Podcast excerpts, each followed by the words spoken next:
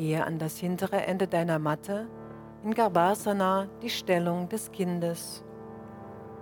Setze dich auf deine Fersen und lege die Stirn vor deinen Knien auf dem Boden. Gib deine Arme nach hinten neben deine Beine und lasse ganz los. Jeder weiß, alles verändert sich. Die Welt verändert sich. Du veränderst dich. Du veränderst die Welt mit den Spuren, die du hinterlässt.